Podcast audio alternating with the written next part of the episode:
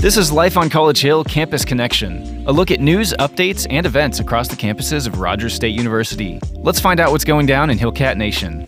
Learn about the impact of your vote this Wednesday at Your Vote Matters, a discussion panel featuring Professor of Political Science Dr. Carolyn Taylor, Jake Brillhart of RSU Student Affairs, and Julie Dermody of the Rogers County Election Board. With a little over a month until national elections, this panel will help you begin your research and help you prepare to make your voice heard.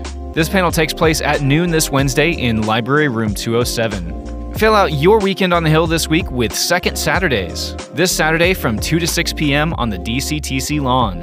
Activities include a movie, pumpkin painting, axe throwing, and basketball, volleyball, and Orbeez tournaments. This event is brought to you by RSU SGA. Get info on this and future Second Saturday events at rsu.edu. This Friday is World College Radio Day.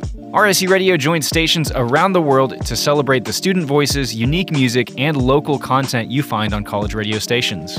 The station will have special programming all throughout the day, so make sure you listen live at 91.3 FM or stream live at rsuradio.com. And some important upcoming dates. Fall break is coming up October 13th and 14th. The first day opt out deadline for second eight week classes is October 17th. Spring 2023 enrollment begins October 17th for continuing degree seeking students. The last day to drop second eight week classes with a refund is October 18th. And the deadline for financial aid documentation is October 20th. This has been your Campus Connection for the week of October 3rd. Have a good one, Hillcat Nation.